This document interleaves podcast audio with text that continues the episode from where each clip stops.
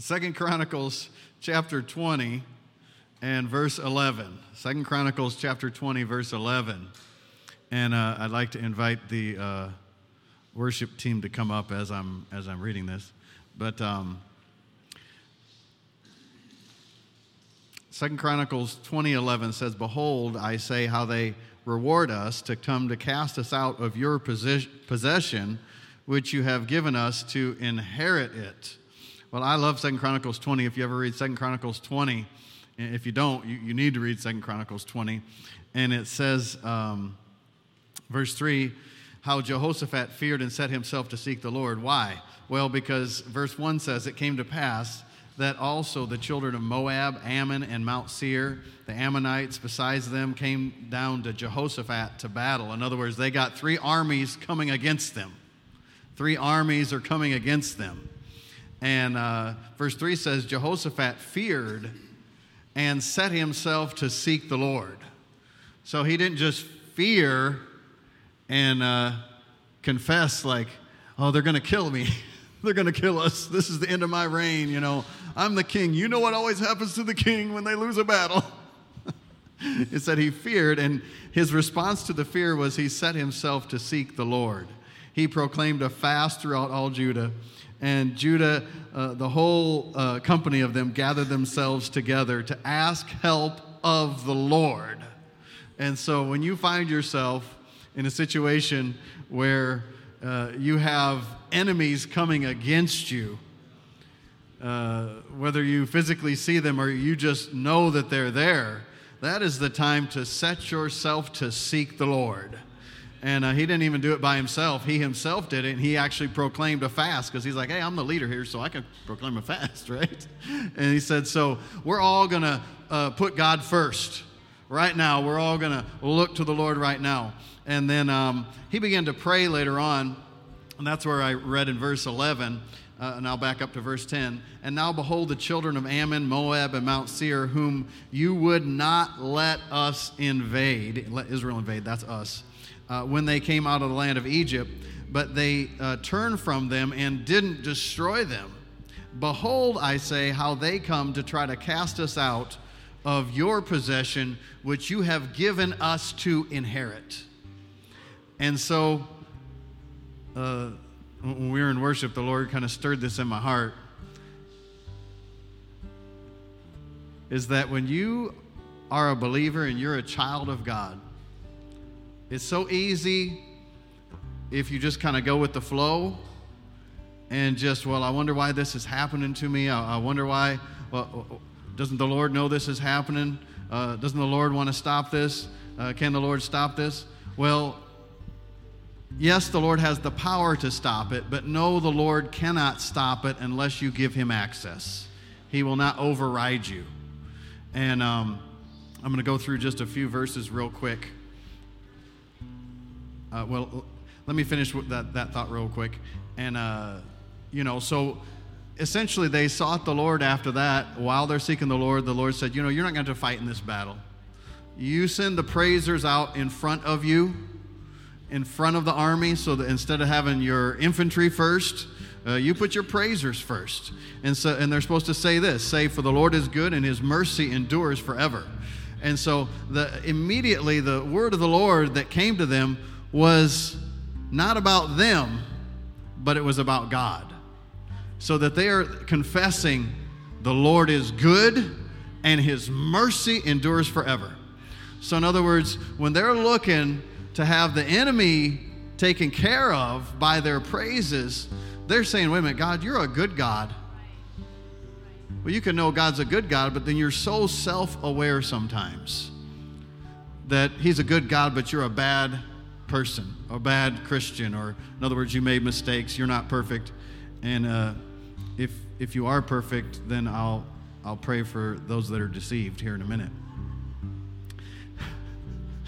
and so they're saying, confessing in this time of battle, in this time of affliction coming their way, they're saying, Lord, you are good and your mercy endures forever. Meaning, you're good and even not just based on me, not based on me at all, my goodness at all, just based on your goodness. You are good, and your mercy endures forever. So, any area where I have a weakness, or, I have messed up, I have failed, you're good, and your mercy endures forever. And I'm, I'm going into the battle with these words You're good, and your mercy endures forever. Okay. I finished that, and then, and then uh, I lost my page. So, Matthew, this is like a power packed mini message here. Very last uh, chapter in Matthew, Matthew 28, verse 18. And Jesus came and spoke to them, saying, All power is given unto me in heaven and earth. Go therefore and teach all nations, baptizing them in the name of the Father and the Son and the Holy Ghost, teaching them to observe all things whatever I have commanded you, and lo, I am with you always, even unto the end of the age. So Jesus said, All power and all authority has been given unto me, unto Christ. And he said, Because of that, go therefore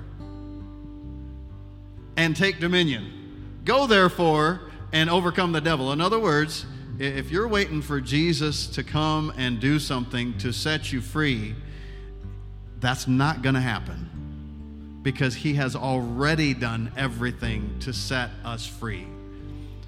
And the way that actually shows up in your life is when you believe it enough to say, wait a second. Lord, look, the enemy's coming to try to steal your possession. In other words, wow, I went to a different room. Praise the Lord. In other words, sickness coming against your body. Yeah, the enemy's coming against you, but it's not just you. He's coming against a child of the Most High God. In fact, you are not your own. You've been bought with a price. Therefore, glorify God in your body and in your spirit, which are the Lord's. So there's a whole lot more going on than the Western American self centered view of Christianity, which is me and mine.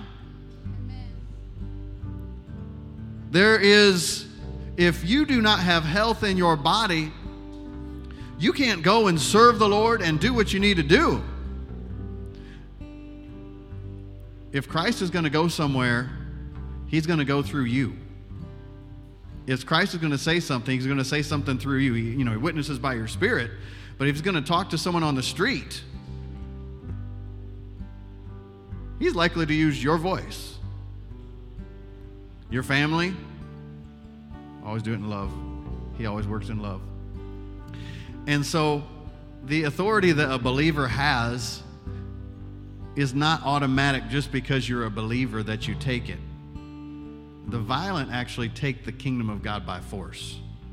That doesn't mean that I'm forcing people, other people, no, that means I'm forcing the devil because of the authority that Christ has given his body. And I'm saying, Satan, you have no right to touch my body. You have no right to touch my finance. You have no right to touch my family. You have no right to touch anything that belongs to me because I'm a child of God. I have been washed in the blood of Jesus. And when you come against me, it's not just me you're coming against, you're coming against the blood of Jesus and the work of God. You're coming against a child of God. We are heirs of God and joint heirs with Jesus Christ. So don't be a self centered, flesh dominated believer and say, like, well, I don't, I don't need financial increase. That is a very self centered thing to say. Because Paul said in 2 Corinthians chapter 9 that you always have an all sufficiency can give into every good work. And so your financial blessing is about a lot more than your comfort. In fact, the Bible really doesn't teach that we're supposed to be comfortable actually teaches we're supposed to be uncomfortable in the flesh. If you're going to make your flesh comfortable, you will not have the blessing and the provision of God. But if you seek first the kingdom, his righteousness, all these things will be added to you. Uh, the Lord desires that you prosper and be in health, even as your soul prospers. But the Word of God also teaches, Thou shalt not covet. So, like, oh, I have to have this, I have to have this. Well, if you need deliverance, you need deliverance not just for yourself, but everything that we are given, it's so that we can give it away. So if I need deliverance, I need to be delivered so the Lord can use me to help someone else get delivered. If I need to receive the word, it's so I can give it away. If I need to receive finance, it's so I can give it away. You understand? So God wants you blessed financially, He wants you blessed physically. He loves you. It's, that's actually, you're redeemed from that by the work of Christ. You're redeemed from poverty, redeemed from every sickness and every disease, redeemed certainly from spiritual death. But it's not just about you, it's actually about all of those that you're going to reach. Um, I think that's enough of those. So, what I want to do is, I don't know how long my cord is here.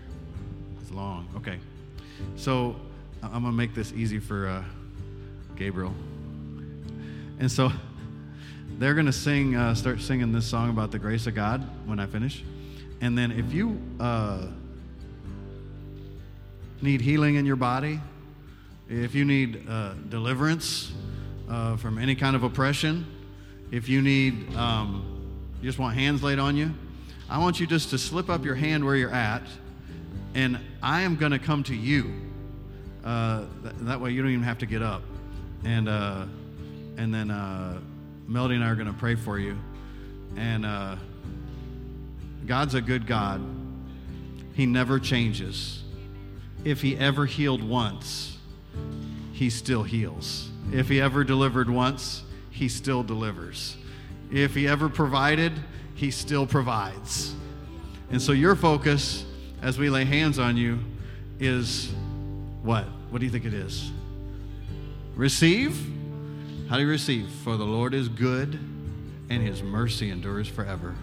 If, if an earthly father knows how to do good things, has a desire to do good things for his children, how much more does our Heavenly Father desire, have power, have ability, know you from the inside out and the outside in? How much more? God is a good God. Have faith in the goodness of God. You just stir it up, the goodness of God. Like you're like, I'm going to have hands laid on me. I'm, I'm kind of like, Lord, you're a good God. The enemy tries to bring thoughts of imperfections that I have or whatever. I say, and his mercy endures forever. The Lord is a good God and his mercy. Don't you think God knows everything? And so, don't you think God knows if you desire to receive from him? Don't you think he knows you desire that? And don't you think he desires for you to receive more than you desire to receive? What joy it brings the Lord when his children receive his gifts. What joy it brings the Lord when we actually yield to the power of the sacrificial blood of Jesus Christ and say, Yeah, I believe that. I believe that blood is stronger than my weakness. I believe that blood is stronger than my sins. I believe that blood will set me free. I believe that blood is greater than my mistakes. I believe that blood is greater than my inabilities. Faith in the blood. That's Romans chapter 3. Thank God for faith in the blood.